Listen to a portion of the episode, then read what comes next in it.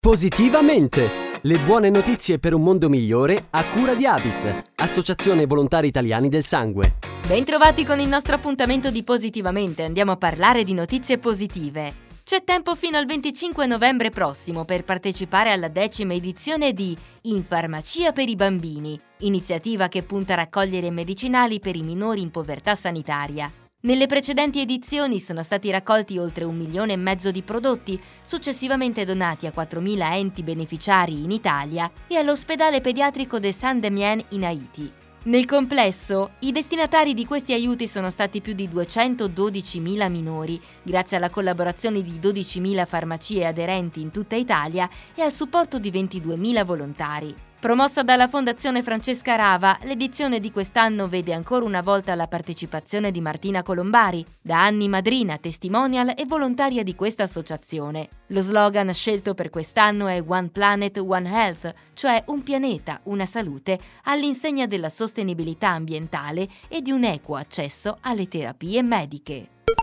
Un sensore di ultima generazione per monitorare 24 ore su 24 il cambiamento climatico. È stato ancorato nelle scorse settimane sul Monviso, in Piemonte, a quota 3.825 metri, poco sotto la vetta. Questo dispositivo invia un flusso continuo di dati su temperatura superficiale della roccia, umidità dell'aria in prossimità della parete e ore di illuminazione giornaliere. Riceve e trasmette dati in modalità wireless, si carica autonomamente ed è studiato per funzionare in qualsiasi ambiente, naturale o artificiale, anche in condizioni climatiche estreme. Si chiama Pera, che in dialetto piemontese significa pietra, perché il suo guscio esterno riproduce l'aspetto di una roccia, per integrarsi nell'ambiente naturale, riducendo al minimo l'impatto visivo sul paesaggio. I sensori finora in funzione sono 3 e sul sito operazionemonviso.it è possibile osservare i dati rilevati in tempo reale, che trasformano questo celebre e meraviglioso massiccio in un laboratorio climatico a tutti gli effetti.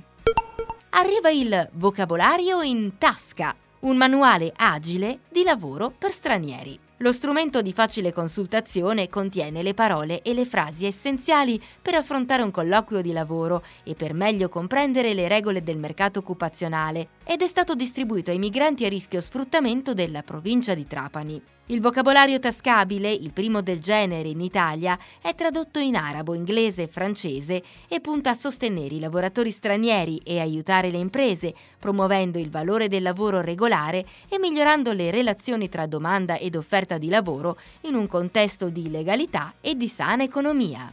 E con questa notizia si conclude anche il nostro appuntamento di Positivamente. Da Carlotta, come sempre, grazie per l'ascolto e alla prossima!